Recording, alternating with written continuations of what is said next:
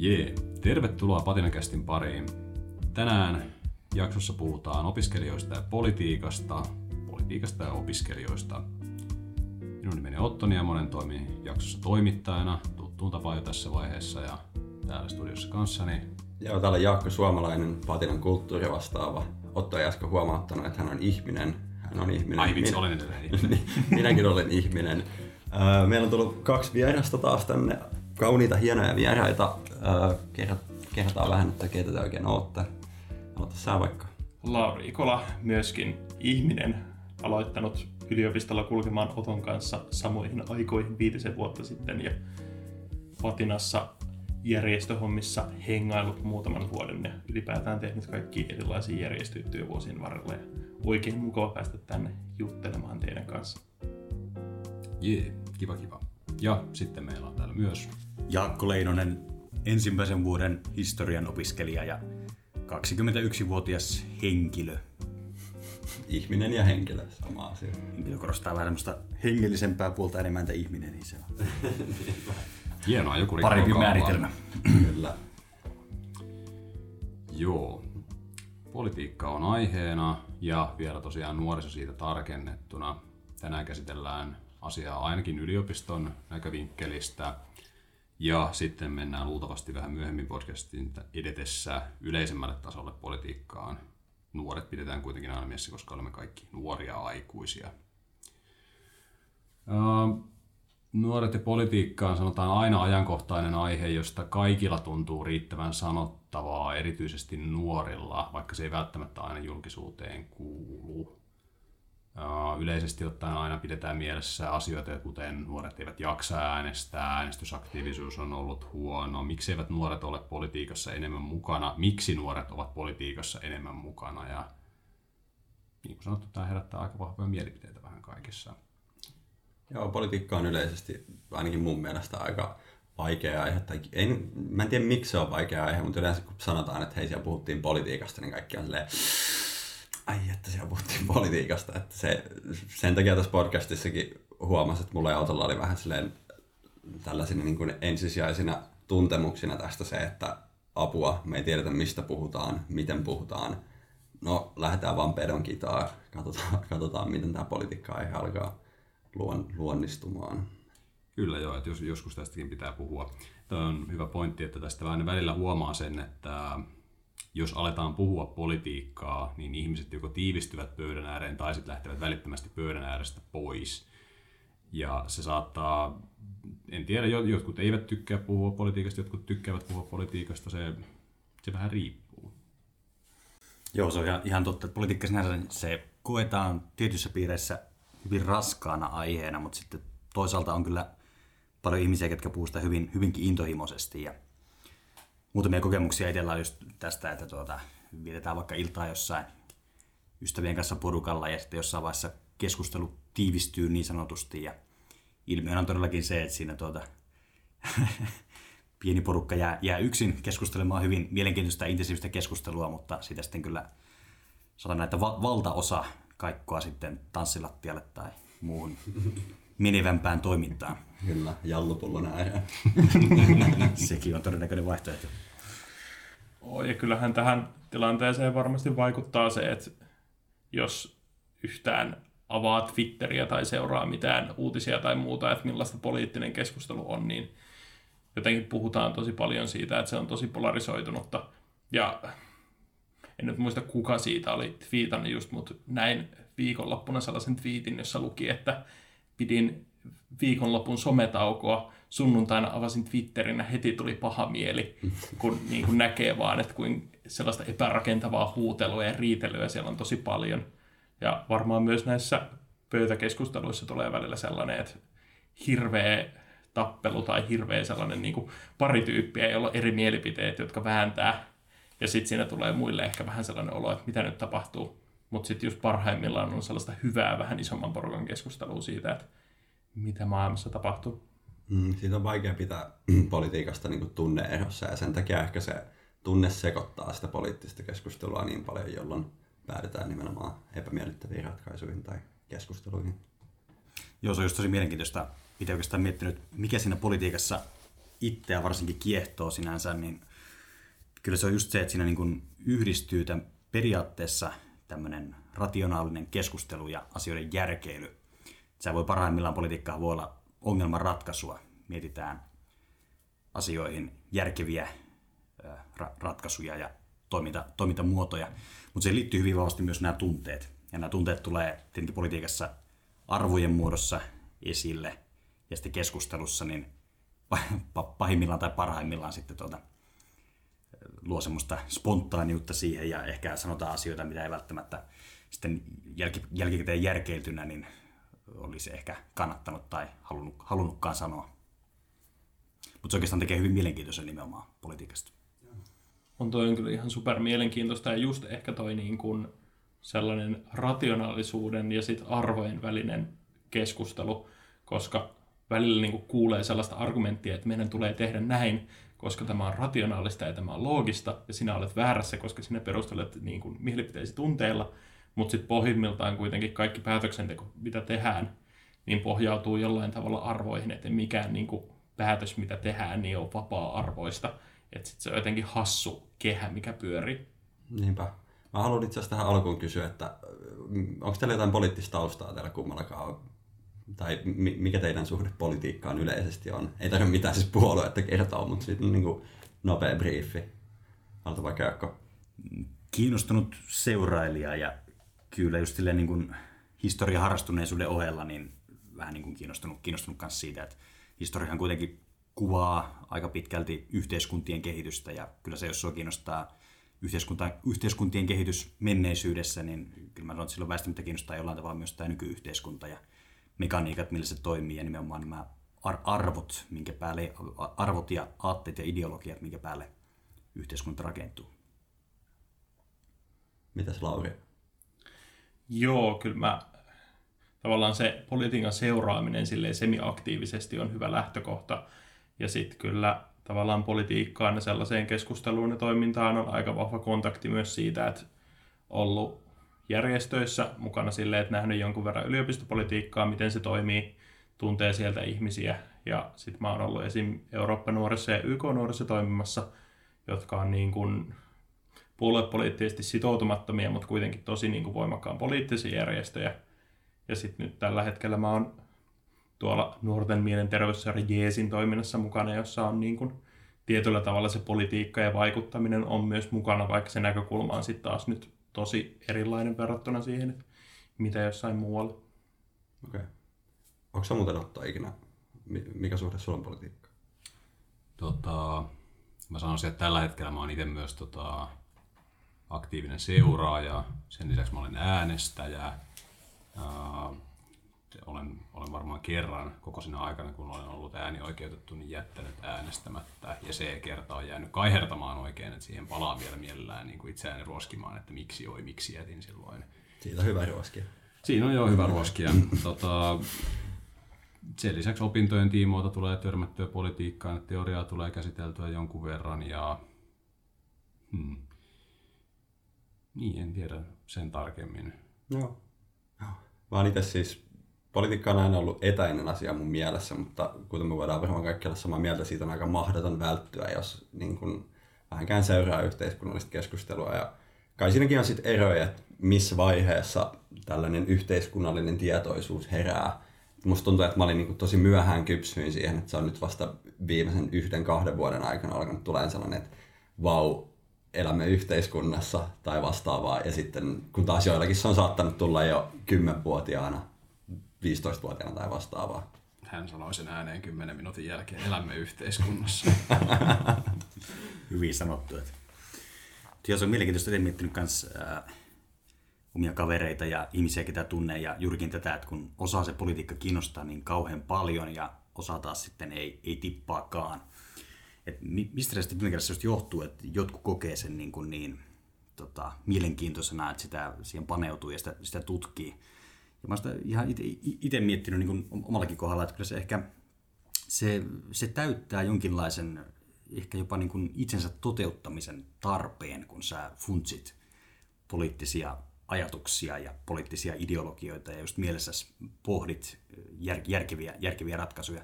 Et, et se on mielenkiintoista, että se, se on niin rationaalista, mutta se on myös tavallaan, tavallaan aika luovaa toimintaa. Et sen voi ajatella, että se jossain määrin jollain ihmisellä nimenomaan liittyy ehkä jopa itsensä toteuttamiseen. Ja sitten ne ihmiset, ketä politiikka ei kiinnosta, niin saa ne samat kiksit jostain ihan muusta, muusta hommasta sitten, että jostain urheilusta tai tuota, niin, niin, muista seuraharrasteista tai näin. Ja toi itse asiassa tosi hyvin sanottu, mä en tuota miettinyt, että siinä on niinku yhteys itse ilmaisuun omalla tavalla. Kyllä. Joo, ja sehän kaikkein laajin mahdollinen rajaus politiikasta on, että kaikki on politiikkaa. Ja sen, sen joku tosiaan tekee, niin sitä kautta se itse ilmaisu mun mielestä tulee varsin hyvin osaksi politiikan tekemistä ja arkipäivän politiikkaa. On ja tuossa näkyy tosi hyvin se, että miten niin kun, tietyllä tavalla se riippuu myös siitä ympäristöstä, että missä sä oot. Että miten sä osallistut siihen politiikkaan ja muuta. Että miettii, että itse kun tosi Etelä-Pohjanmaalta aika pieneltä paikkakunnalta, niin ei siellä ole hirveästi mitään järjestöjä, ei siellä ole mitään sellaista kontaktia politiikkaan – ja ylipäätään niin kuin, joo, kyllä siihen niin kuin, on kiinnostunut ja siihen aikaan jo selaili jotain uutisia ja saattoi keskustella kaverien kanssa jostain, mutta siinä ei ollut ehkä sellaista ympäristöä samalla tavalla kuin tuntuu ehkä, että yliopistomaailmassa niin huomasi sen, että asiat oli tosi poliittisia ja kaikista puhuttiin politiikan kautta ja oli enemmän ihmisiä, joita kiinnosti keskustella siitä. Ja sitten ehkä myös, jos miettii jotain, mitä tehdään, että joku lakot ja muut, että lähdetään porukalla johonkin esimerkiksi mielenosoitukseen tai muuta. Niinpä. Kyllä. Toi oli hyvä pointti. Mä tartun tässä nyt tähän yliopistoon. Me voitaisiin liukua nyt puhumaan vähän yliopistosta ja politiikasta.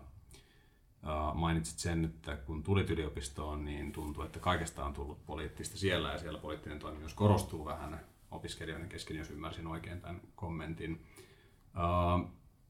Minkälaisia kokemuksia teillä on ollut siitä, että kun olette tulleet yliopistoon? Miten olette nähneet politiikan ensimmäistä kertaa siellä?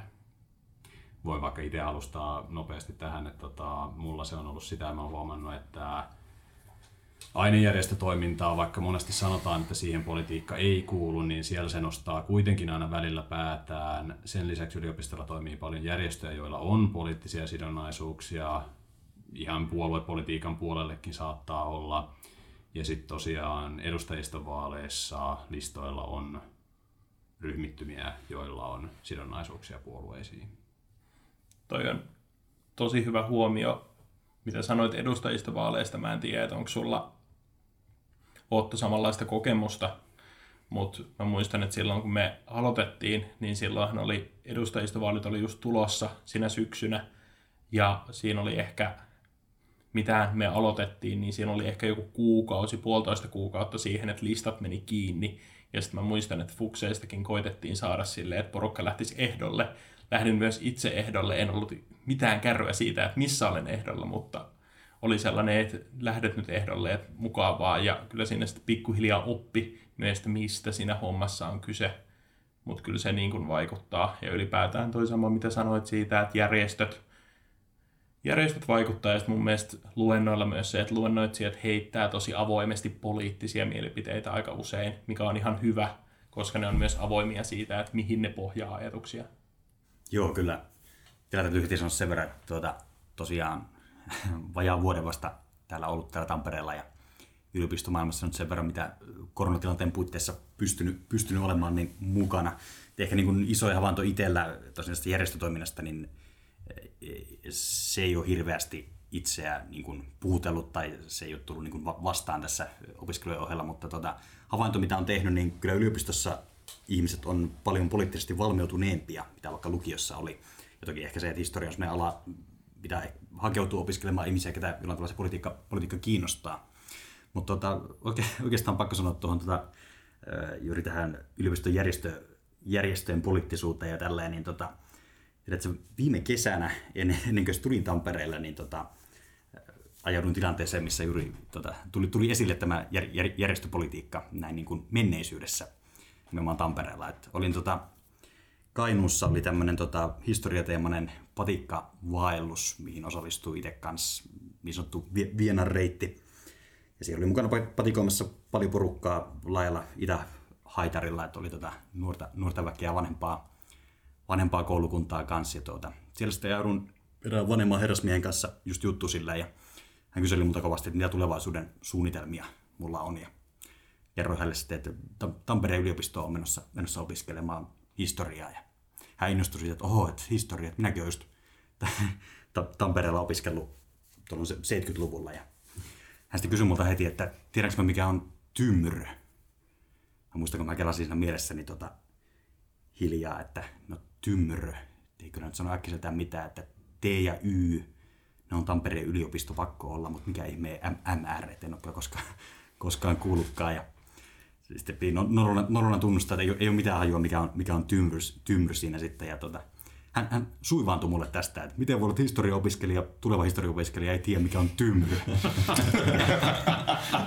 Mä sitten tuota, jäl- keskustelun jälkeen googlasin ja kyllä sen selvisi, että se on Tampereen yliopiston marksilainen ry- ryhmä. Ja nyt, nyt, sen, nyt sen asian, asian kanssa tiedän sitten, mutta tuota, tässä vallainen mielenkiintoista oli ehkä se, että ensimmäinen asia, hän tuli mieleen sitä, että on menossa opiskelemaan historiaa Tampereelle, ja kun hänkin oli tosiaan Tampereella opiskellut, niin oli tämä tymry, minkä hän halusi sitten nostaa, nostaa esille. Ja se, se jäi niin mieleen heti, että okei, että ollaan Tampereelle menossa ja täällä on varmaan järjestöpolitiikkaa sun, sun muuta sitten vahvasti kanssa yliopistossa esillä. Joo, mun täytyy sanoa tuohon niin nopeasti kommenttina just se, että kun itse tulin yliopistoon, niin huomasin, tai mulla oli jotenkin semmoinen vahva mielikuva, että, että historian opiskelijoiden keskuudessa olisi todella voimakkaasti nimenomaan – tai että se olisi politisoitunut. Ja se ehkä perustuu just Patinan menneisyyteen ja siihen, ainakin siihen, miten, siitä puhutaan. Että sitten puhutaan just tällaisesta, että se olisi niin kuin hirveän punainen ollut aikanaan, ja ehkä on nykyäänkin jossain määrin. Niin mulla oli siis sellainen, kun tuli yliopistoon, niin huomasi, että ei, ei se nyt välttämättä ole totta. Että täällä on politiikkaa, mutta sinne täytyy vähän niin kuin hakeutua. että siinä on kuitenkin sellainen politiikka tyhjiö niin sanotusti, missä, missä voi elää ja olla. Tähän pakko heittää hauska patina menneisyysknoppi. Et mä muistan, että joskus katseltiin patinan arkistoja ja siellä oli sellaisia vanhoja jäsenliittymislomakkeita, missä kysyttiin muun muassa, että onko sidonnaisuuksia erinäisiin vasemmistolaisiin ja oikeistolaisiin järjestöihin, joka oli aika hauskaa, että sitä on siihen aikaan kysytty, koska nykypäivään ei niin kuin tulisi mieleenkään, että kysyttäisiin mitään tällaisia sidonnaisuuksia jäsenyyden yhteydessä.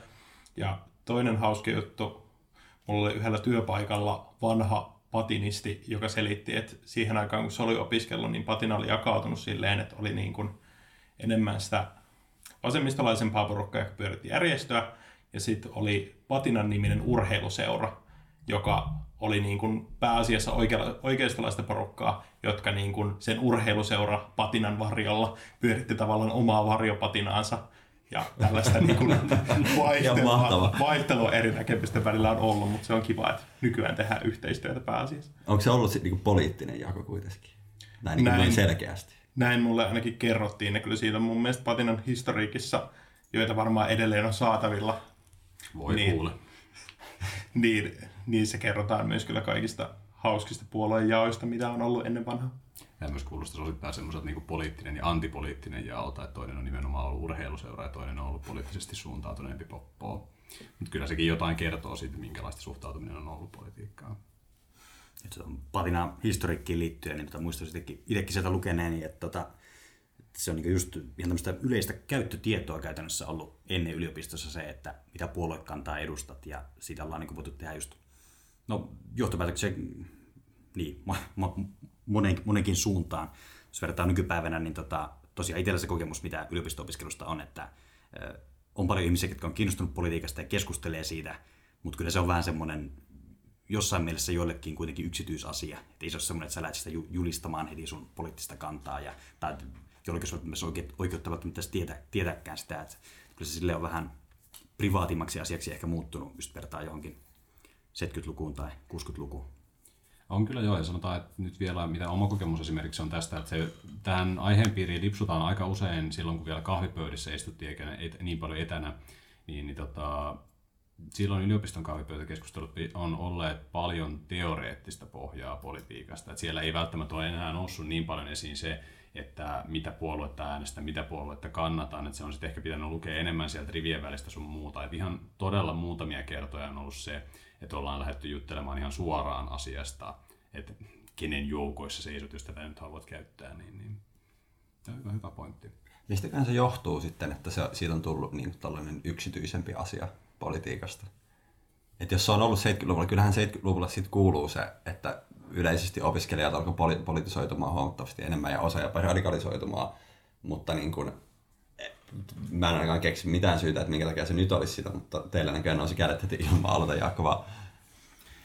No, jossain sitä ainakin on tällä tavalla selitetty juuri tätä 60- ja 70-luvun poliittisuutta, että jos miettii, että muistaakseni 62 on ollut kaikista suurin äänestysprosentti eduskuntavaaleissa, mikä osalta ehkä kertoo siitä, että usko siihen puolueiden kautta vaikuttamiseen on ollut niin kuin suurempi, mitä se ehkä tällä, tällä hetkellä on, on ihmisillä. Ja varmaan sama näkyy myös nuorisossa paljon, että ollaan koettu ikään kuin ne puolueet, nimenomaan eduskuntapuolueet enemmän omikseen ja tuota, niiden taakse ollaan ikään kuin voitu mennä melkein missä tahansa elämän osa-alueen asiassa. Eikä se nykyisin, en tiedä, onko se, onko se vähän niin kuin, jopa niin kuin uskonnoissa nykyisin, että poimitaan asioita eri, eri, ideo, eri uskonnoista ja rakennetaan niistä niin oma, oma maailmankatsomus, niin että olisiko se politiikassa ehkä nuorilla niin sitten vähän tämmöistä saman suuntaista, että joo, että okei, että tuolla puolueella on ihan ok, ok pointteja, mutta niin kyllä tuollakin, ja minä nyt otan tästä vähän niin kuin molemmilta, ja juu, äänestäminen sitten vähän fiiliksen mukaan jopa, että tuota, se, se, se, voi ehkä osittain se niin kuin, usko puolueisiin on ehkä muuttunut tai vähentynyt jossain määrin. Niin se on fragmentoitunut, sirpaloitunut vähän. Joo, enemmän. joo se, se voi olla ihan hyvä, hyvä sana sitä kuvaamaan. On, ja tuossa näkyy mun mielestä hyvin myös se, että tietyllä tavalla ehkä se, että sä kuulut johonkin puolueeseen, niin se ehkä jollain tavalla leimaa sut tietynlaiseen ajatukseen. Mä tiedän itse ainakin monia kavereita, jotka on puoluekirjallisia, jotka sanoo sitä, että se on välillä tosi raskasta, että jos sulla on se puoluekirja, niin sitten ihmiset tulee kysyyn sulta, että okei, mitä mieltä saat siitä, että tämä tyyppi sanoi sun puolueessa jotain näin, tai tämä tyyppi sanoi näin, tai sitten niin että oletetaan, että sä oot jotain mieltä, koska sä kuulut tiettyyn puolueeseen, mutta sitten toisaalta kyllähän se myös kuuluu siihen, että jos sä oot päättänyt, päättänyt kuulua johonkin puolueeseen, niin pitää tavallaan tietää, että mitä ne arvot on, miksi on liittynyt, mutta toisaalta myös se, että kyllähän puolueessakin on erilaisia näkemyksiä, että ei kukaan ole iso sellainen täysin samanlaisten ihmisten joukko, ja onhan ne niin kuin tosi monipuolisia kuitenkin ihmisjoukoiltaan kaikki puolueet. Kyllä tähän varmasti liittyy myös paljon sitä, että miten me nähdään tietyn puolueen kannattaja. Että voisi myös laajentaa siihen, että miten yliopistolla me nähdään vaikka tiettyjen alojen opiskelijat, joista varmaan tehdään myös paljon poliittisia olettamia esimerkiksi meidän kauppatieteen opiskelijat, niin kyllä me varmaan niin kuin suurin piirtein osaamme sijoittaa heidät niin kuin stereotyyppisesti poliittisella kartalla, että mitä puoluetta äänestää ja minne päin kallistutaan. Mutta tota, niin, sehän on tietysti kaikki vaan ennakkoluuloa. Niin, me saadaan nyt tosta joku kauppislaisten huuto meidän patina, patina kästiin, sieltä tulee, mitä sinä lokeroit minua? Tarkoituksella etin tämän niin ympäripyöräksi kuin mahdollista. En maininnut omia ennakkoluuloja, vaan mainitsin ennakkoluulojen olemassaolon. Mä veikkaan, että kauppislaiset osaa kyllä myös meidät sijoittaa aika nope, nopeasti puoluekartalle. On, olen aivan varma siitä, että kyllä vastareaktiokin löytyy. Tähän pitää sanoa nopea välihuomio, että mun mielestä joskus kun oli joku tutkimus, missä oli kartotettu niin kuin eri alojen opiskelijoiden puoluekantoja, niin mun mielestä hissalaiset oli niin kuin yksi tasaisimpia niin kuin ryhmiä. Että meistä löytyy niin kuin laidasta laitaan kaikkia. Mutta sitten tuohon niin stereotypia kantaa, niin toi on mun mielestä tosi mielenkiintoinen myös yliopistossa edustajistovaalien näkökulmasta, koska meillä on toisaalta niitä niin kuin selkeästi puolueiden omia niin kuin ryhmiä, puolueiden omia niin kuin listoja ehdokkaille, ja sitten meillä on ainejärjestöjen omia listoja, joiden kohdalla on aina vähän se kysymys, että millainen se lista on, mitä se lista ajattelee. Mikä on niin tosi mielenkiintoinen, että puolueiden kohdalla se on ehkä selkeämpää, mutta sitten toisaalta ei niin ainejärjestölistoja on tosi paljon, ja siellä on tosi hyviä listoja, ja monilla on myös tosi selkeästi avattu se, että mitä ne ajaa, toisella ehkä vähemmän, mutta se on myös mielenkiintoinen keskustelu tässä niin vähän ainejärjestölistat voisi nähdä eräänlaisena sellaisena niin kuin sitoutumattomien kokoonpanoina, josta tosiaan sitten täytyy vähän niin kuin ehdokas kerrallaan lähteä arpomaan sitä, että, no, että minkälaista asiaa hän ajaa. Tota, Edarivaali on mielenkiintoinen. Tota, se, sanotaan, että se ei ehkä itselle ihan opintojen alkutaipaleella vielä. Mä allekirjoitan Lauri sen, mitä sanoit aikaisemmin siitä, että siitä aloitettiin nopeasti kosiskelu ja siitä aloitettiin nopeasti semmoinen niin kuin rummuttaminen – mutta se, että sanottiinko meille selkeästi, että mihin me nämä ihmiset äänestetään ja mitä he siellä sitten tulevat tekemään, niin jäi kyllä mun mielestä todella ohueksi ja huonoksi se info. Enemmän mentiin sillä, nyt on vaalit, äänestäkää, vaikuttakaa, tämä on tehtävänne. Ymmärrettävää, mutta sitten taas toisaalta huonosti se kytkeminen siihen. Joo, mä oon ihan samaa mieltä. Mun vieläkin vähän hakusessa se, että mikä se homma oikein on. Ja mä muistan viime vaaleissa, niin tutkineeni paljon asiaa, että mikä tämä on, miksi mä äänestän, mitä mä äänestän, et cetera, et cetera. Kyllä, sitten tota, esimerkiksi näyttäytyy monesti semmoisena arjen toiminnoissa vaan toimistona, josta käydään hakemassa kyykkäsetti silloin, kun sitä tai, tai jotain muuta tällaista. Niin, auto vastaava. Joo, haalarimerkkejä joo, tai opiskelijakorttiin tarraa, tai ei vitsi, tähän saa ilmaisen lukuvuosikalenterin tai jotain muuta yhtä merkittävää.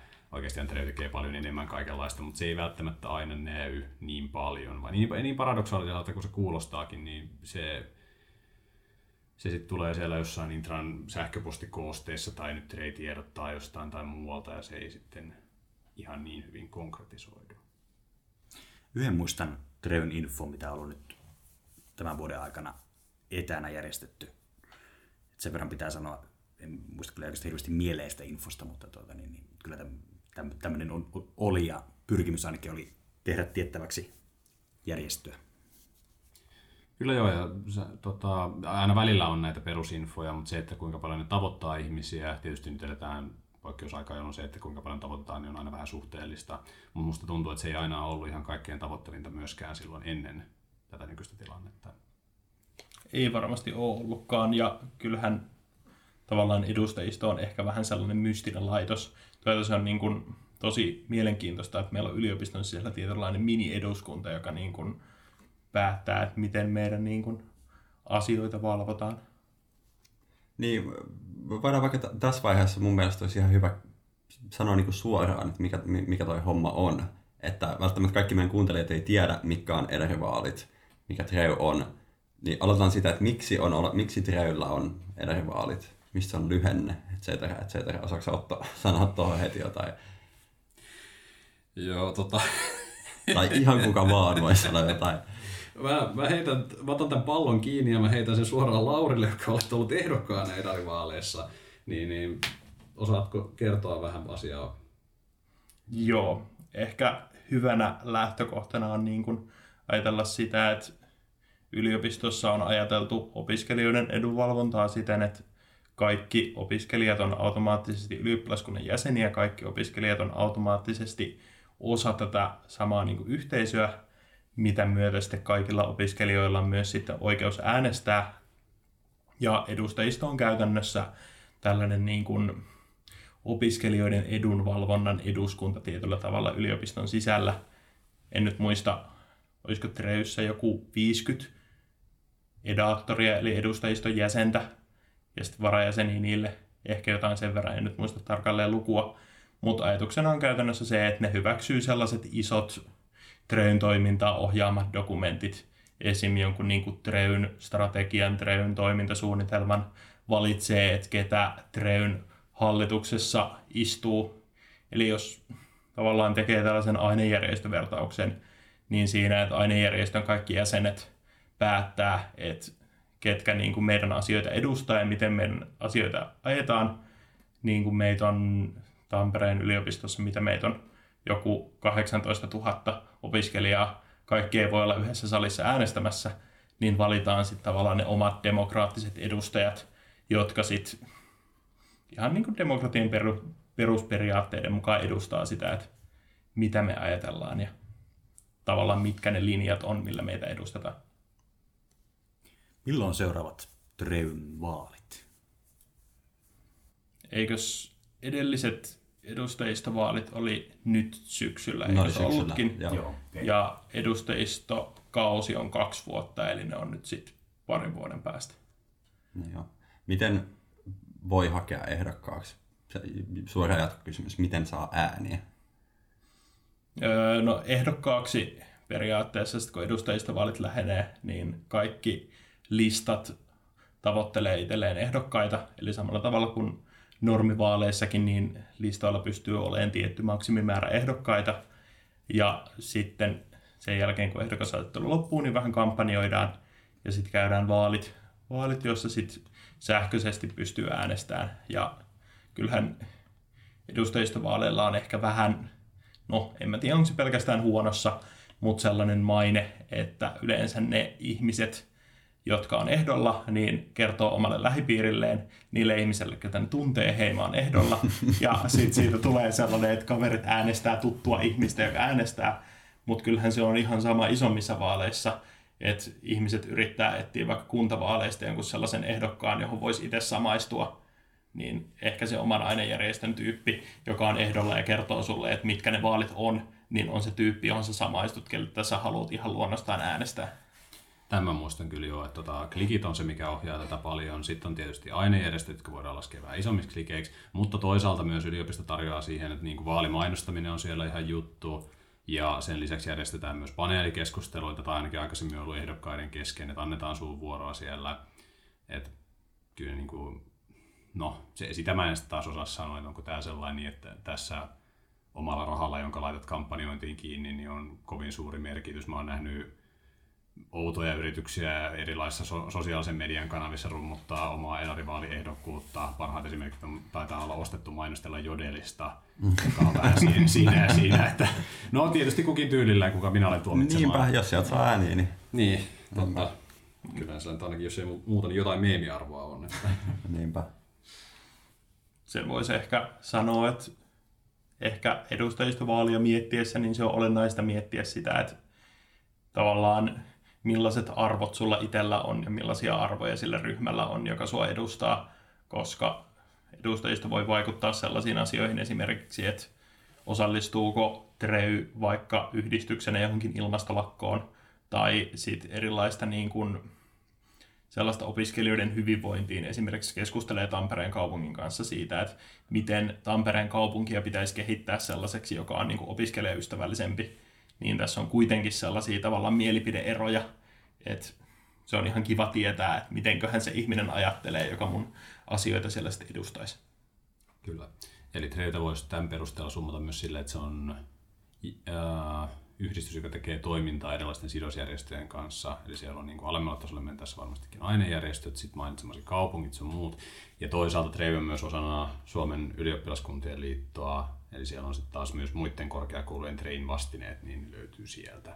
On, ja Trey on edustamassa kaikissa niin kuin opiskelija-asuntosäätiössä ja YTHSllä niin kuin vaikuttaa asioihin ja kaikissa niin kuin tiedekuntaneuvostoissa ynnä muissa, missä keskustellaan tavallaan siitä, että millaisia opintosuunnitelmia tehdään jatkossa, niin kyllähän sielläkin on kaikkialla opiskelijaedustajia, joiden niin kuin valmentamisessa Trey on tosi vahvasti mukana.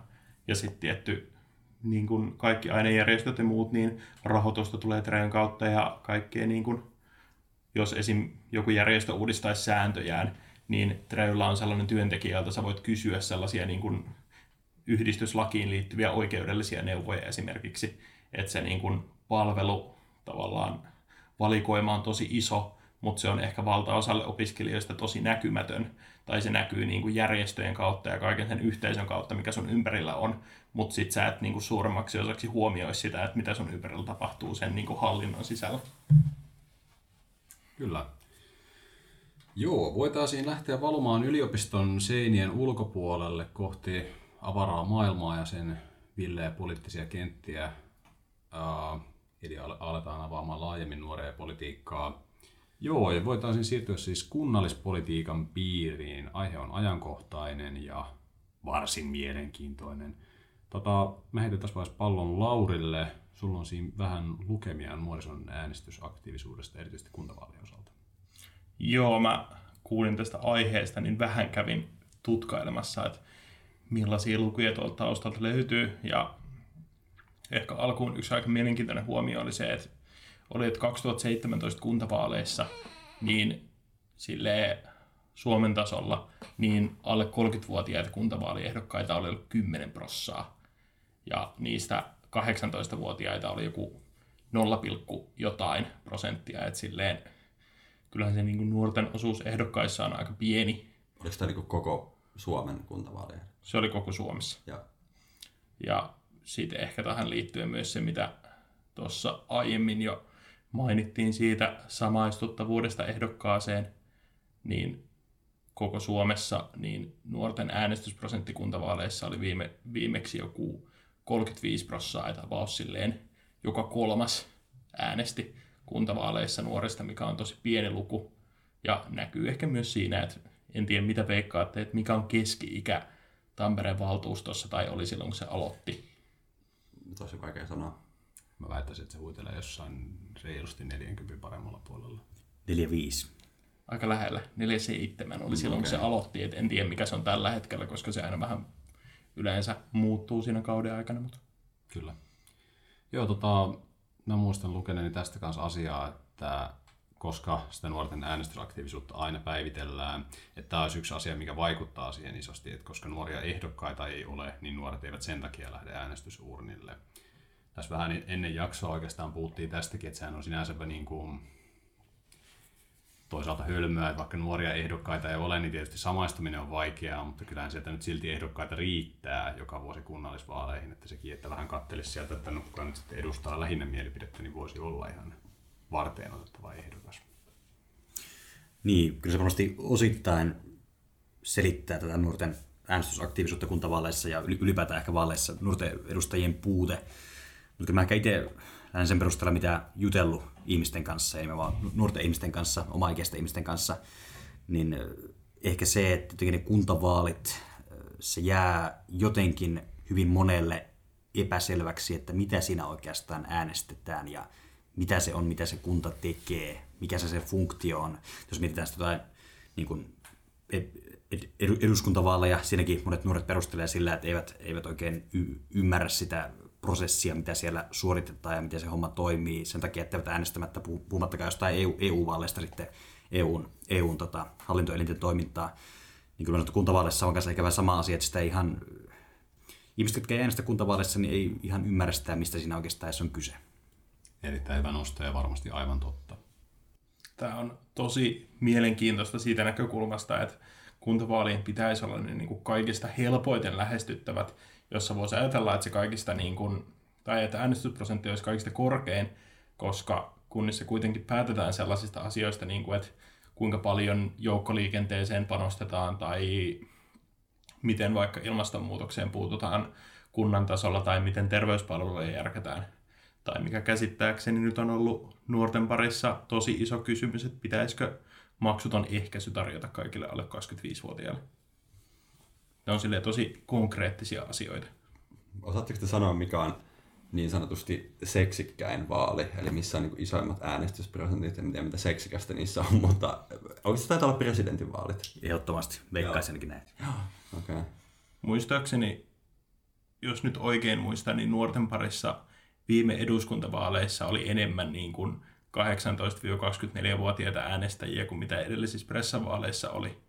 Mutta sitten yleisesti mun mielestä niin koko väestön tasolla pressavaalit on ihan ylivoimaisesti niin ykkönen. Okei. Okay. Mä luin just tosta, että viime eduskuntavaaleissa se oli 89 prosenttia niin näistä nuorista oli käynyt, ei, ei, ei nuorista, kun se oli näistä korkeakoulutetusta nuorista oli käynyt äänestämässä. Ja tässä oli mun mielestä kiinnostava viitepinta siinä, että jos 90 prosenttia ylemmän korkeakoulututkinnon niin tehneistä käy äänestämässä, se on aika valtava on se, on se suhdelukuna niin kuin näyttäytyy todella isona tuohon, että joskin niin kuin kaikista nuoresta, no tietysti tässä nyt menee puurot ja velit sekaisin, kun puhutaan eri vaaleista, mutta jos suhteutetaan kuitenkin, niin aivan varmasti se niin kuin nuorten kokonais äänestysaktiivisuusprosentti on paljon pienempi kuin sitten taas tuo koulutuksen perusteella se, että paljonko niin korkeakoulutusta nuorista käy äänestämässä.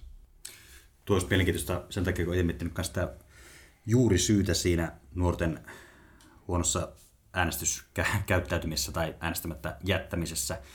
Et tuota, et kun toisaalta sitten sitäkin kuulee monesti syyksi, miksi tätä äänestämättä, että koetaan, että ne asiat, mistä ollaan päättämässä, niin ei suoraan vaikuta omaan, omaan elämään.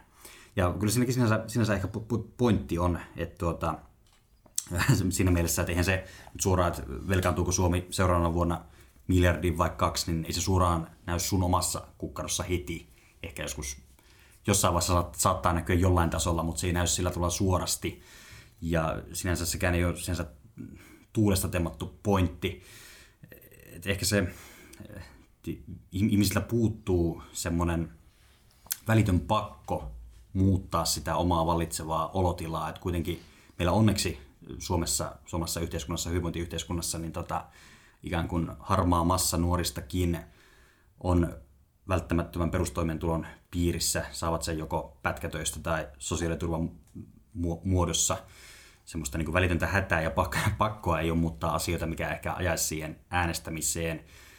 Mutta joo, vielä tähän toisaalta mielenkiintoista just se, että niin kuin korkeasti koulutetut ihmiset äänestää eniten, vaikka voisi kuvitella, että ehkä heillä ikään kuin yhteiskunnallinen asema ja asiat sinänsä on parhaiten tästä porukasta. Että sinänsä asioita ei välttämättä halutakaan muuttaa niin kuin omasta näkökulmasta, vaan siinä jotenkin ajatellaan niin laajempia visioita, jotenkin sitä yhteiskuntaa. Ja tästä tullaan taas siihen, että, niin kuin, että se politiikka voi olla sitä omien visioiden pohtimista ja niiden edistämistä, vaikka se ei suoraan vaikuttaisikaan omaa elämään millään tavalla. Ja toi on mielenkiintoinen siitä just, että tota, onko se korkeakouluttajan piirissä, mä rupesin miettimään, että voiko sitä yksinkertaistaa siihen suuntaan, että nuoret eivät ole aktiivisia äänestäjiä, koska heille asiat ovat hyvin, eli tarve vaikuttaa on vähäinen. Eli, mutta sitten taas toisaalta tuossa se, että jos korkeakoulutettu ajatellaan hyvinvoivampana nuorena kuin alemman, korkeakoulu, anteeksi, alemman koulutustason omaava nuori, niin silloin se ei ole linjassa tämän väitteen kanssa. Kyllä. Jolloin se saattaisi sitten enemmän, se voisiko sitä perustella esimerkiksi velvollisuuden tunnolla tai sillä, että mitä koulutetumpi nuorista enemmän hän tietää sen, että näin demokratia toimii, että äänestää on käytännössä pakko. Mun mielestä se linkittyy tosi paljon just siihen, että on tietoa siitä, että mikä sen äänestämisen arvo on ja niin kun tietää, että se on niin kun tärkeä juttu käydä äänestämässä ja mitä itse tiedän just niin monet esim. just nuorimmat äänestäjät ajattelee silleen, että mä en tiedä tarpeeksi, että mulla olisi oikeutta äänestää, vaikka se on niin kuin siinä mielessä ihan väärä ajatusmaailma, että tämä niin kuin koko järjestelmä perustuu siihen, että niin kuin kaikki saa käydä äänestämässä, kaikkien olisi niin kuin toivottavaa käydä äänestämässä. Ja sitten toisaalta se, että se on tavallaan tavoiteltavaa, että meidän niin kuin päättävissä elimissä olisi kaikenlaisia ihmisiä, se on ihan terveellistä, että siellä on sellaista niin kuin kokemusymmärrystä sekä niin kuin nuoremmista että vanhemmista ihmisistä ja eri koulutustaustoista ja ihan niin kuin erilaisista elämäntilanteista. Kyllä, näin, näinhän tosiaan edustuksellinen demokratia Suomessa tätä on aina perusteltu sillä, että monipuolisuus on rikkaus siellä ja se, että meillä ei ole metkinen meritokratiaa, vaan että meillä on nimenomaan tämä, siinä voi olla rinnakkain eri ammattikuntien osaajia täysin erilaisista taustoista ja sitä kautta saavutetaan mahdollisimman monipuolinen ja hyvä päätöksenteko. On ja sitten ehkä kuntavaaleissa on vielä se elementti, että niissä on aika hyvä mahdollisuus myös vaikuttaa. Et mä niin kun tunnen itse ihmisiä ja muistan nähneeni uutisia siitä, että on niin kun tavallaan aika pieniä niitä ääni tavallaan eroja, että on ihmisiä, joka on ollut vaikka yhden tai kahden, kolmen äänen päässä siitä, että pääsisi sisään, tai että mikä puolue saa yhden paikan enemmän tai vähemmän ja muuta. Ja itsellä on niin kuin yksi aika hyväkin ystävä, jonka tiedän, että se jäi kahden äänen päähän yhdessä aiemmissa vaaleissa siitä, että se olisi päässyt läpi. Niin se, että aika niin kuin pienilläkin teoilla voi olla aika isokin vaikutus siihen, että ketkä siellä sitten loppujen lopuksi on. Vaikka sitä ajattelisi, että no, mä oon vaan yksi tuhansista ihmisistä, ei mun äänellä ole väliä. Mutta sillä voi olla tosikin iso merkitys siihen, että mikä se lopputulos sitten loppujen lopuksi on. Jokainen ääni vaikuttaa. Mä rupesin miettimään sitä, miten nuorten vaikuttaminen menee sikäli, näkyykö se äänestysaktiivisuudessa. Kunnallisvaaleissa on ilmeisesti vähän pienempi, presidentinvaali ei kiinnosta niin paljon kuin eduskuntavaali, mutta sitten taas toisaalta nuoret on pääsääntöisesti aika ilmastotietoisia ja haluaisivat vaikuttaa ehkä isompiinkin asioihin kuin Suomen rajojen ulkopuolelle. Onko nuoret aktiivisempia eurovaaleissa kuin mitä muissa vaaleissa? Tähän voin sanoa, että ei Siis eurovaalithan on niin kuin pohjimmaisina siinä, että missä nuoret on äänestänyt. Itse asiassa nyt se nousi hiljattain tosi paljon. Mä muistan, että mä olin tota, sijaistamassa yhdellä lukiolla joku varmaan, mitä siitä nyt on reilu vuosi sitten, kun oli eurovaalit. Ja sitten mä kysyin, eikö hetkinen, 2019, kaksi vuotta sitten, anyway, niin silloin oli eurovaalit tulossa, niin mä kysyin siltä luokalta, että mitä veikkaatte, että 2014 vaalien perusteella kuinka moni teistä äänestäisi, Ja ne oli silleen, että no ehkä joku kolmannes, ehkä joku puolet. No, Suomessa 18-24-vuotiaiden äänestysprosentti 2014 eurovaaleissa oli 10 prossaa, eli silleen joka kymmenes kävi äänestämässä. Se oli yksi koko Euroopan alimmista. Ja mielenkiintoinen vertailu naapurimaa Ruotsissa oli 66 prossaa vastaavana vuonna. Oliko 66,6 prosenttia? En ole ihan varma. Pedon luku. Tämä voi olla. Okei. Okay. Mutta siis nyt se pakko sanoa, että se nousi ja yksi syy, mitä mun mielestä on annettu sille, on ollut nimenomaan ilmastoasiat. Koska nyt 2019 vaaleissa se oli 24 prossaa, joka oli jo niin kuin aika lähellä EU-keskiarvoa nuorista, jotka äänestää. Okei, edelleen kaukana ollaan Ruotsista, mutta silleen niin kuin enemmän kuin tuplaantui, niin se on ehkä yhdelle viiden vuoden välillä aika paljon. No se on kyllä huima kasvu, kun miettii loppupeleissä, niin kuin sanoit, yli tuplaantunut. Jotain, jotain silloin on oikein tehtykin siinä. Olisikohan siinä joku yhteys, puhuttiin äsken tuosta, niin että jos on jotenkin valveutunut tai tietoinen siitä, että mitä mä oikein äänestän ja mikä homma siinä on, niin just varmasti joku yhteys EU-ssa tuntuu varmaan jotenkin etäisemmältä ja kuntavaaleissa sama, et cetera, et cetera. Tulee siis mieleen toi, mitä aikaisemmin puhuttiin tuosta Treystä, niin mä veikkaan, että tuossa Treussakin ne äänestämisprosentit on aika matalat just sen samaisen syyn takia, että ei tiedetä mitä me äänestetään ja mikä homma tämä on. Säkin sanoit Laura tuossa aikaisemmin, että on niin kuin mini eduskunta yliopiston sisällä, niin sinänsä hauska niin kuin rajapinta näillä kahdella. Se on varmasti se tiedon puute on iso tekijä just näissä euro, eurovaaleissa. Ja ylipäätään se, että kyllähän niin kuin EU, millä tavalla se vaikka lukio, lukio-opetuksessakin esitetään, niin kyllähän se on asia, mitä sun pitää niin kuin lukemalla lukea ja päntätä, jos sä et niihin asioihin ole missään muussa koskaan törmännyt. Millä tavalla toimii Euroopan parlamentti, Euroopan unionin neuvosto, Euroopan neuvosto ja komissio. Musta niin kuin, ehkä ihan kaikista äärimmäinen esimerkki oli, että muistan tota, joskus uut, uutisankkuri puhui ihan tuosta Suomen edustuksesta Euroopan parlamentissa – mikä sinänsä on vähän kummallinen ilmaus siinä mielessä, että niin kuin, totta kai siellä on niitä suomalaisia, mutta ei siellä ole mitään Suomen edustusta, vaan suomalaiset istuu siellä omissa EU-puolueissaan ja äänestävät toisiaan va- va- vastaan. Et niin kuin, et hyvin tälleen niin kuin, laajalla tasolla voi olla virheellisiä mielikuvia siitä toiminnasta tai sitä toimintaa ei todellakaan ymmärretä, mikä vaikuttaa siihen, että ei sitä tee mieli äänestää. Joo, ja tähän on pakko sanoa, että jos miettii tavallaan EU-opetusta, niin mä tiedän, että esim. ammatillisen koulutuksen puolella sitä on tosi vähän, sitä pitäisi olla enemmän. Okei, ylipäätään ehkä myös sellaista tavallaan yhteiskunnan, tavallaan eduskunnasta ja kuntavaaleista ja kaikista kertomista, mutta myös EUsta, mutta myös niin kuin lukion puolella, niin silloin kun mä oon ollut lukiossa, niin se EU-kurssi oli kyllä olemassa, mutta se ei ollut pakollinen vielä silloin, se oli vapaaehtoinen. Että se on joku ehkä kolme-neljä vuotta oman niin kuin lukiossa olon jälkeen se muuttui pakolliseksi, ja nyt kaikki lukion käyvät käy sen, niin musta tuntuu, että sekin vaikuttaa aika paljon. Ja mun mielestä, korjatkaa jos joku tietää paremmin, mutta mun mielestä jos tavallaan suuntautuu historian opinnoista opettajaksi ja ottaa sen yhteiskuntaopin toiseksi opetettavaksi aineeksi, niin sua kyllä niin suositellaan ja kannustetaan ottaa myös niitä EU-kursseja, mutta se periaatteessa voit saada sen yhteiskuntaopin opettajan pätevyyden ilman, että sä käyt mitään laajempaa EU-kurssia – ja sitten sun kuitenkin pitäisi opettaa sitä. Että siinäkin on ehkä sellaista epäsuhtaa. Kyllä se nykyisin lukiossa on, muistaakseni joo, kyllä se on pakollisen kurssin yhteydessä on käydä just nämä EU-asiat. Mm. Tosin suhteellisen pintapuolisesti, mutta kuitenkin jollakin tavalla, että periaatteessa ne, ketä se, se kiinnostaa, niin lukiossa on mahdollisuus opetella ne. Mä muistelen myös, koska omasta lukioajasta ei ole vielä ihan niin kauhean kauan aikaa, että siellä kyllä on ollut, mutta sit siellä on, siis se on ollut siellä ihan niiden pakollisten kurssien yhteydessä, mutta sitten myös on ollut tosiaan sellainen erillinen EU-kurssi, missä ollaan käytetty asiaa, ja se ei ole ollut pakollinen. Ja sitten taas mitä tulee tuohon Laurin kysymykseen, niin mun mielestä se on mahdollista, koska tosiaan se liittyy omaan opintosuuntaukseen, että sä valmistut yhteiskuntaopin opettajaksi ja että et ole käynyt EU-kursseja alkuunkaan. Se on outoa, ihan suoraan sanottuna todella outoa, koska eihän ei voi puhua Suomesta päätöksenteosta politiikasta ilman, että puhuu samaan aikaan EUsta, koska Suomi on EU-jäsenmaa. Se tuntuu olevan monelle hirveän vaikea ja tiukka asia. Ja se, että se on, tai se, että ymmärretään, että mitä se tarkoittaa, mutta näin nyt vaan on. Tuntuu hassulla, että siihen ei vaivauduta sitten perehtymään sen tarkemmin. Niin, eli voidaan niin tiivistääkseen sanoa, että tiedon puutteella on val- valtava merkitys ainakin näihin niin kuin äänestysprosentteihin nuorilla. Ja mulle jäi mieleen, Jaakko, mitä sanoit tuossa aikaisemmin siitä, että myös se tietynlainen etäisyys niihin puolueisiin voi myös jotenkin niin kuin vaikeuttaa sitä äänestämisen, äänestämisprosenttia.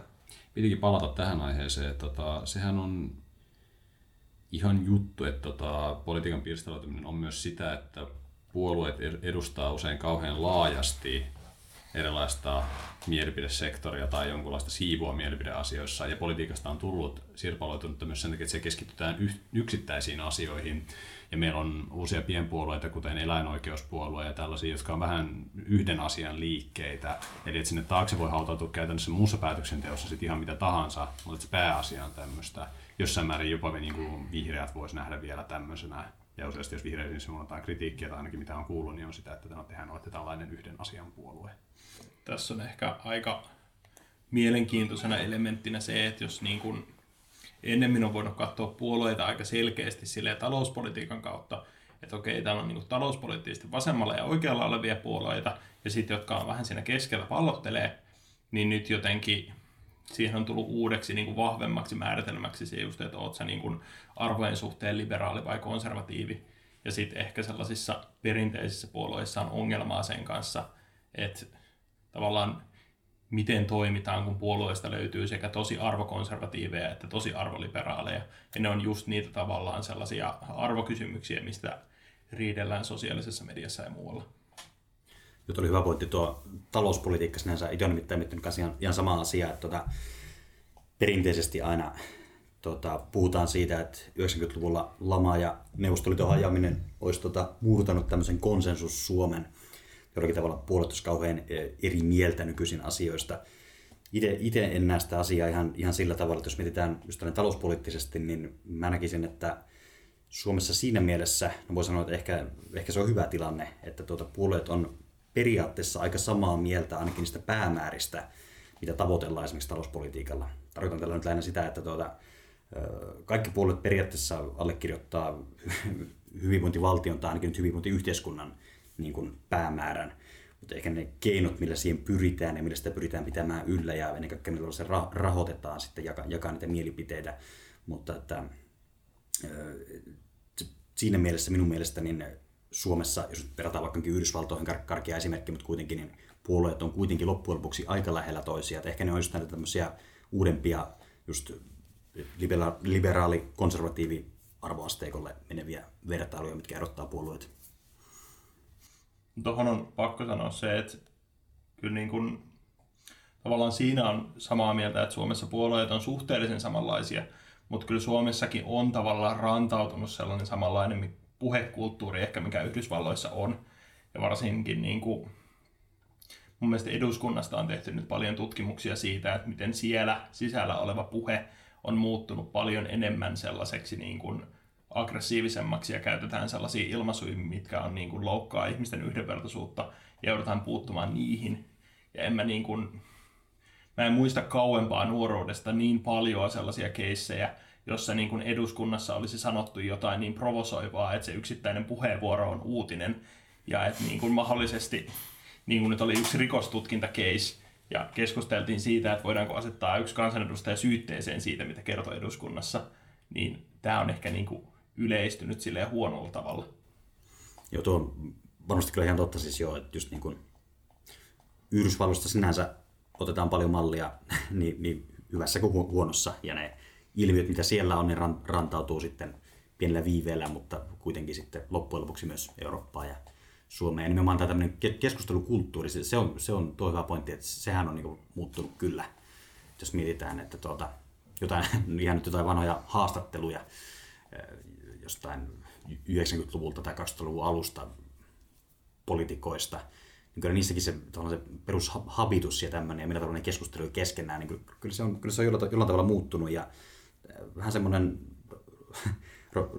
roustauskulttuuri, sekin hyvässä ja huonossa, niin ehkä Suomenkin tullut, että siihen kuuluu vähän semmoinen tota, piikittely ja nälviminen siihen keskusteluun, mikä välillä on sitten huono asia. Jos voisi kysyä ihan ääneen, että onko oikein mitään järkeä ottaa mallia poliittiseen keskusteluun maassa, jossa on kaksi puoluejärjestelmää, joka on jakautunut ihan täysin ääripäihin, ja jos niin. keskustelu käydään ihan valtavan se, se on niin, mikä on rakentava vastakohta, en tiedä, mutta niin kuin huonossa hengessä noin niin kuin ylipäätään. Mm. Se, että otetaan mallia loanheitosta sun muusta vastaavasta, niin se ei ainakaan minun mielestäni kauheasti edistä poliittista keskustelua. Mm. Niin, se on ehkä mielenkiintoista, että tällä hetkellä on niin kuin samaan aikaan sellaisia ehkä kuplia ja sellaisia paikkoja ja sellaisia ympäristöjä, joissa niin kuin keskitytään niin kuin todella vahvasti niin kuin ihmisten yhdenvertaisuuteen ja pyritään puuttumaan rasismiin ja erilaiseen syrjivään puheeseen. Ja sitten samaan aikaan on se vastapuoli, jossa niin kuin huudetaan, että minulla on oikeus sanoa ihan mitä haluan ja sanon vastuulla ei ole mitään merkitystä ja minulla on oikeus tähän, niin ne on jotenkin tosi polarisoitunut siinä mielessä, että samaan aikaan niin kuin tosi vahvasti ehkä niin kuin isossa kuvassa siistiytyy se, että miten puhutaan ja opitaan ymmärtämään ehkä sellaisia virheitä, mitä on tehty ennemmin, ja sitten samaan aikaan tavallaan niin kuin yritetään puolustaa sitä, että minä saan sanoa, mitä minä haluan. Muistan tota, kuunnelleeni tästä noin Ylen podcastia politiikkaan liittyen, jossa oltiin haastateltu eduskunnan puhemiehiä tästä nyt nykyistä muistaakseni ja muutamaa tuolta niin kuin tuleva, anteeksi, menneisyydestä menneisyyden syövereistä. Heiltä kysyttiin ihan suoraan, että mitä mieltä olette eduskunnan puhekulttuurista ja puheenvuoroista, että onko niissä ollut muutosta tähän suuntaan. Ja he tuntuvat yllättäen olevan sit sitä mieltä, että siellä ei ole ollut muutosta. Et musta tuntuu, että se on se, että se riippuu paljon kokemuksesta ja siitä, että miten se nähdään. Et jos joskus raflaava puheenvuoro niin ei ole ollut niin raflaava puheenvuoro ja sitten taas nykyään se onkin sitten yhtäkkiä. Eli menee ja tiedä. Tota, hyvää keskustelua ollut tähän asti. Nyt voitaisiin siirtyä jo vähän niin kuin tänne loppupuolelle zoomailemaan, että mitä kaikkea tästä nyt oikein sitten saatiin irti. Uh, onko nuorisossa toivoa? Kysytään tälleen. Vai kliseinen, myönnän, mutta lähdetään siitä liikenteeseen. Uh, meneekö tulevaisuuden nuori ääni uurnalle? Saako se jostain sitä informaatiota enemmän? Mitä tälle asialle pitäisi tehdä? Näkemyksiä, ajatuksia?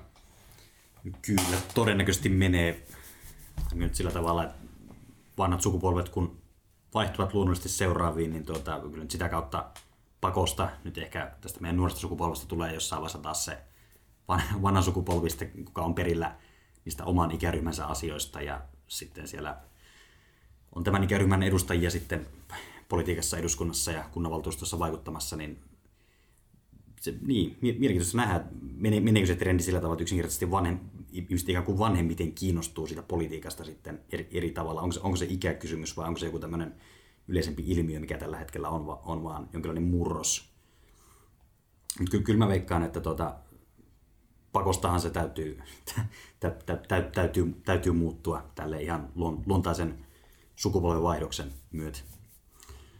Kyllä, uusia nuoria tulee ja me vanhenemme väistämättä. Toisaalta koemme, kun me sitten itse olevamme niitä nuoria nelikymppisiä, jotka edustavat itseään ja omaa ikäryhmäänsä siellä. niin, niin, niin.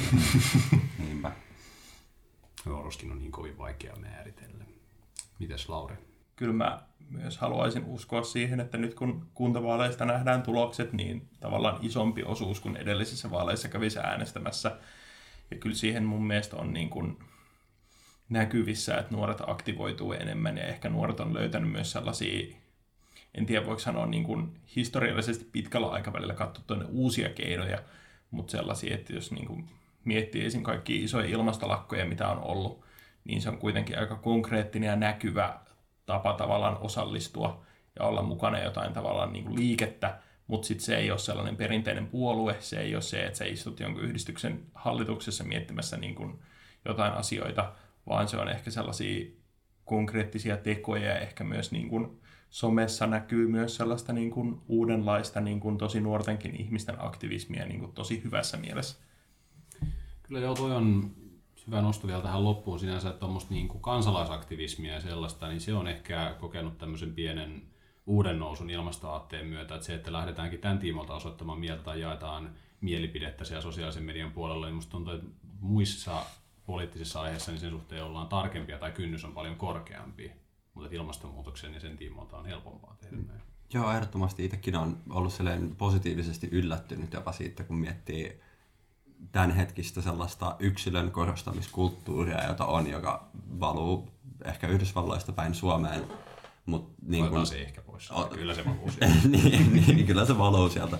Kyllä, niin tota, tämän yksilön korostamiskulttuurin myötä on ollut jännittävää nähdä just, ehkä tämä liittyykin siihen laajempaan keskusteluun siitä, että minkä takia politiikka voi olla vähän etäinen nuorelle ainakin kun nuori on niin altis tälle yksilön korostamiskulttuurille sosiaalisen median ja muun internetkäyttäytymisen kautta, niin tämä ilmastoaktivismi on siinä määrin hauska niin kuin viitepinta, että siinä, siinä ne, porukka nuoria on ryhmäytynyt ja alkanut käyttää niin kuin yhteistä ääntä ja yrittää nousemalla sillä ylöspäin.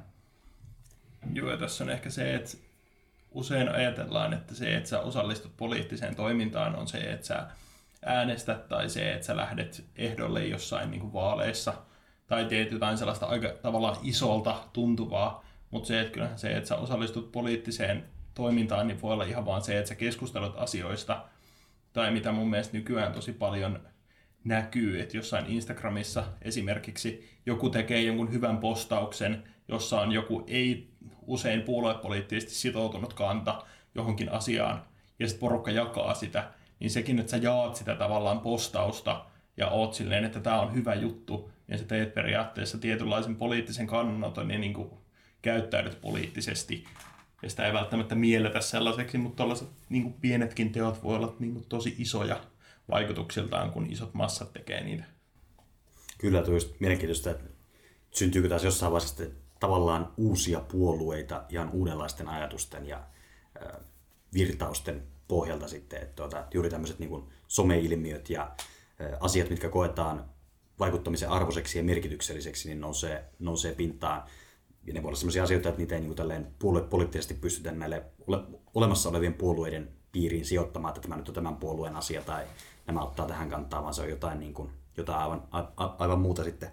Tuo ilmastoasia on siinä mielessä mielenkiintoinen, että kyllä se nimenomaan kokoaa ihmisiä yhteen, vaikka oltaisikin menossa kohti kulttuuria, missä oma itse on se tärkein henkilö ja itseään pitää kehittää ja tämmöinen, mutta tota, kyllä ne yhteiset ongelmat, mitkä vaikuttaa kaikkiin, niin on semmoisia, mitkä vaan pistää ihmistä liikkeelle. Ikävä kyllä yleensä se tapahtuu vasta sitten, kun on ihan pakko toimia, mutta tuota, kuitenkin jossain vaiheessa laittaa porukkaa toimimaan. Niinpä, kyllä mä uskon, että jonkinnäköisiä uudenlaisia puolueita syntyy kuitenkin loppuviimein se asia toimii silleen, että ihmiset ajattelee jotain, ne ryhmäytyy ryhmäytyessään, että hokaa, että hei, meillä on yhteisiä ajatuksia, tehdään tästä joku niin kuin, konkreettinen juttu ja liikutaan sillä eteenpäin. Ja tolleen Trio on varmasti syntynyt, tolleen, tolleen muut poliittiset puolueet on syntynyt. Se on vaan sitä, että nuoret ihmiset keskustelee ja päätyy jotenkin samanlaisiin ajatusmaailmoihin keskustelun kautta. Kyllä. Toi on tosi hyvä pointti. Tiedän yhden nimeltä mainitsemattoman edunvalvontajärjestön, joka on syntynyt siltä pohjalta, että porukka oli kaljalla ja mietti, että miksei kukaan aja näitä asioita. Ja oli silleen, että no, kai me sitten ruvetaan ajan näitä, kun kukaan muukaan ei sitä tee. Ja sitten sitä perustettiin järjestö, joka nykyään toimii. Et se on niinku ihan mielenkiintoista. Niin, ehkä tähän loppuun voisi just tiivistääkseen ottaa tämän esiin jossain määrin, että, että yliopisto ja politiikka, niissä on yhteyksiä, mitä me ollaan nyt tässä käyty. Nuorien ihmisten äänestysprosentti on huono, yliopistossa on vähän parempi vastaavaa, mutta se, kuitenkin se päätylinja on se, että, että politiikka perustuu dialogiin ja yleisesti päätöksenteko perustuu dialogiin ja se on niin kuin kaiken A ja O. Voi kumpa sitä dialogia vaan käytäisiin vähän sivistyneemmin. Näin, näin sitä aina välillä toivoo, että niin, mutta tuossa on itse asiassa hauska, mitä puhuttiin tässä jakson alussa siitä, että, että politiikka on just vaikea asia. Että silloin kun se menee, sen ruohonjuuritaso on se dialogi, niin silloin kun se menee siihen, niin se on just, että osa lähtee pöydästä, osa jää pöytään. Niin se dialogi on se, se on kaiken keskiö, mutta ehkä sitten myös se vaikein asia siinä. Erittäin hyvin tiivistetty. Kyllä. Mutta joo, aletaan hei lopettelemaan jaksoa. Joo. Tota, kiitos ihan hirveästi, että tulitte vieraat mukaan. Kiitoksia, oli hauskaa, hauskaa rupata. Ehdottomasti oikein mukavaa, että kysyitte. Joo, Kiitos kyllä. teille siitä. Ei mitään, kiitoksia myös minun puolesta, oli todella mukava jutella. Ja... Joo, kiitoksia munkin puolesta. Kiitoksia, sano, kiitoksia mummille. Joo, kiitoksia mummille, jos kuuntelet tätä mummi, pidä lippu korkealla. Ja kiitokset myös kaikille kuuntelijoille. Mukavaa huomata, että teitä on alkanut ilmestyä sinne ja kiva joukko. Kyllä. Kaikkia hyvää. Rauhaa ja Kaikkea rakkautta. Rauhaa ja rakkautta.